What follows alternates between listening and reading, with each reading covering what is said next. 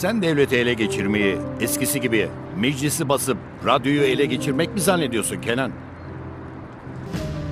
Sovyetler yıkıldı Kenan. Koca Sovyetler. Nasıl yıkıldı biliyor musun? İki kot pantolon, bir hamburger, bir çikolatayla yıkıldı.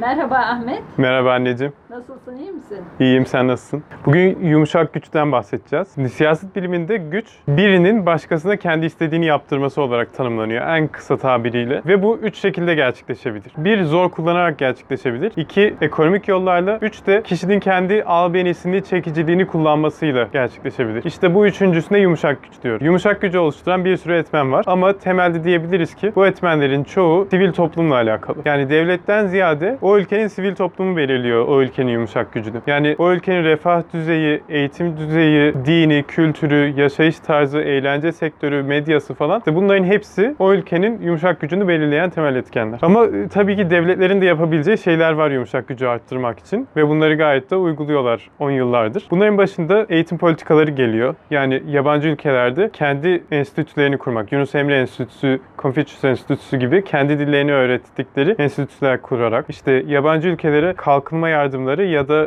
insani yardımlarda bulunarak. Mesela Türkiye bu konuda bayağı meşhur. Hatta Türkiye'de yazılan yüksek lisans tezlerinin ya da doktora tezlerinin pek çoğunda bu konudan bahsedilir bir şekilde. Onun dışında bir ülkenin yumuşak gücünde medya çok önemlidir. İngiltere mesela BBC, Amerika, Amerika'nın Sesi, Türkiye, TRT World gibi medya organlarıyla kendi mesajını yabancı ülkelerdeki halklara aktarmaya çalışırlar. İşte bu yolların hepsi bir devletin yumuşak gücünü arttırmak için uyguladığı politikalardır. Ama bunların dışında bir de kamu diplomasisi dediğimiz bir şey var. Kamu diplomasisi en basit tabiriyle bir ülkenin siyasetçilerinin dışarıdaki bir ülkenin halkına propaganda uygulaması. Buna güzel bir örnekse e, Amerikan siyasetçilerinin genelde İran halkına doğrudan seslenmeleridir. Yani aradaki şeyi kaldırırlar. Sanki İranlı siyasetçiler yokmuş gibi doğrudan halka seslenirler ve derler ki bizim sizinle herhangi bir sorunumuz yok. Biz tamamen sizi sömüren iktidarla, yönetimle sorumluyuz derler. Devletlerden başka yumuşak gücü kullanan devlet dışı pek çok aktör var. Bunlardan güzel bir örnek IŞİD'dir. IŞİD 2014-2015 yıllarında sen de hatırlarsın. Bir sürü e, video yayınlıyordu. Bu videolarda insanların kafasını kesiyordu, uçurumdan aşağı atıyordu, yakıyordu falan. Şimdi bu videoları internette yayınlıyordu ve bunların sonucunda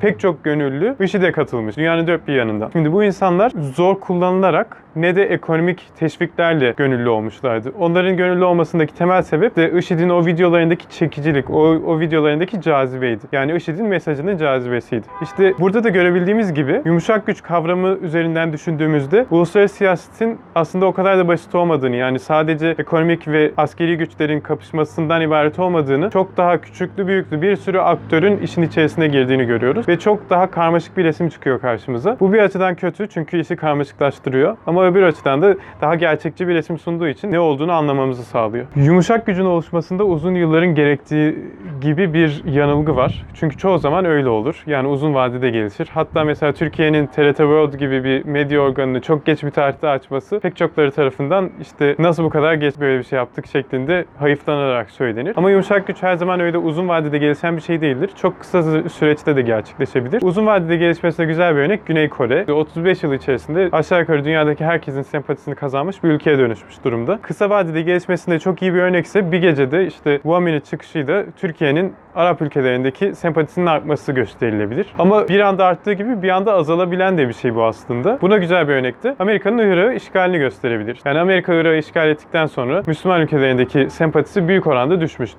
Ama bu düşen sempatiyi de yine arttırabiliyor. Yani buna da iyi bir örnek Endonezya'nın tsunami sonrasında Endonezya halkının Amerika'nın yardımlarından dolayı Amerika'ya olan sempatisinin tekrardan artmış olması. Hatta 3'e 4'e katlanmış olması. Pek çoklarına göre yumuşak güç çok da işe yarayan bir şey değildir. Ama onlar aslında soruyu yanlış sordukları için böyle bir yanılgıya kapılırlar. Derler ki işte en sonunda bir savaş olduğu zaman insanların askeri ve ekonomik gücü çarpışır. Evet bu açıdan doğru. Ama öbür açıdan baktığımız zaman yumuşak güç gerçekten de değerli bir şey. Gözümüzde soğuk savaş savaş dönemini Sovyetler Birliği ile Amerika'yı ya da günümüzde Çin'le Amerika'yı karşılaştırabiliriz. Bahsettiğimiz ülkelerin Amerika ile olan ekonomik rekabette çok da büyük bir eksikliği yok. Hatta kimi açılardan daha üstün olduklarını bile söyleyebiliriz. Ama biz baktığımız zaman Türkiye gibi ülkelerde biz hiçbir zaman küçük bir Çin olmak ya da küçük bir Rusya olmak gibi hayallerin toplumun büyük bir kesimi tarafından istendiğini görmemişizdir. Ama Türkiye'nin küçük bir Amerika olması gibi hayaller ya da böyle idealler çokça belirtilmiştir. Dolayısıyla diyebiliriz ki yumuşak güç pastanın üzerindeki çilek gibidir. Yani pastayı yaparken onun hamuruydu, pudrasıydı bunları tabii ki yumuşak güçle halledemez. Ama en sonunda o çileği süslemesini sağlayan şey yumuşak güçtür ve asıl güzel gösteren ve karşındaki ülkenin ideallerini ve dolayısıyla da hedeflerini belirlemesinde etkili olan faktörlerden bir tanesi bu yumuşak güçtür. Evet başka bir şey var mı? Düşünelim. Yumuşak güçten bahsederken de bir ülkenin yapıp ettiği herhangi bir şeyin ya da işte o ülkenin içerisinde gerçekleşen bir şeyin başka bir ülkenin halklarında topyekun bir etkiye yol açmasını beklememek lazım. Yani buna güzel bir örnek Hindistan. Hindistan'da Müslümanlar azınlık, Hindular çoğunlukta. Müslümanlar mesela Türkiye'den çıkan Ertuğrul dizisi gibi dizileri çok fazla izliyorlar ve çok popüler. Ama Hindular arasında daha çok İsrail'in yazdığı, yönettiği Fauda gibi Müslümanların terörist olarak gösterildiği diziler çok daha ön planda. Yani dolayısıyla Fauda gibi bir dizi Hindistan'ın Müslümanlarının gözünde çok kötü bir etki oluştururken o ülkenin Hindularının gözünde çok popülerleşebiliyor. Dolayısıyla diyebiliriz ki bir ülkede yaşanan herhangi bir şey başka bir ülkede topyekun bir etki oluşturmaz. Bazılarının gözünde sempati oluştururken bazılarında antipatiye de yol açabilir. İşte dolayısıyla yumuşak gücü yine böyle devletler çerçevesinde düşünmek o kadar da mantıklı olmuyor. Daha çok böyle daha geniş çerçeveden bakmamız gerekiyor. Evet son olarak sorumuz var arkadaşlar. Sizce yumuşak güç uluslararası siyasette bir etkiye sahip midir? Yoksa e, Tamam. Yoksa yok bu kadar soru. Evet, evet arkadaşlar annemle beraber videoyu çekmiş olduk. Dinlediğiniz için. Bizi dinlediğiniz için teşekkür ederiz. Annemle beraber bir video çekmiş olduk ilk defa. Çok zor oldu benim için. Kusur olduysa affola. evet.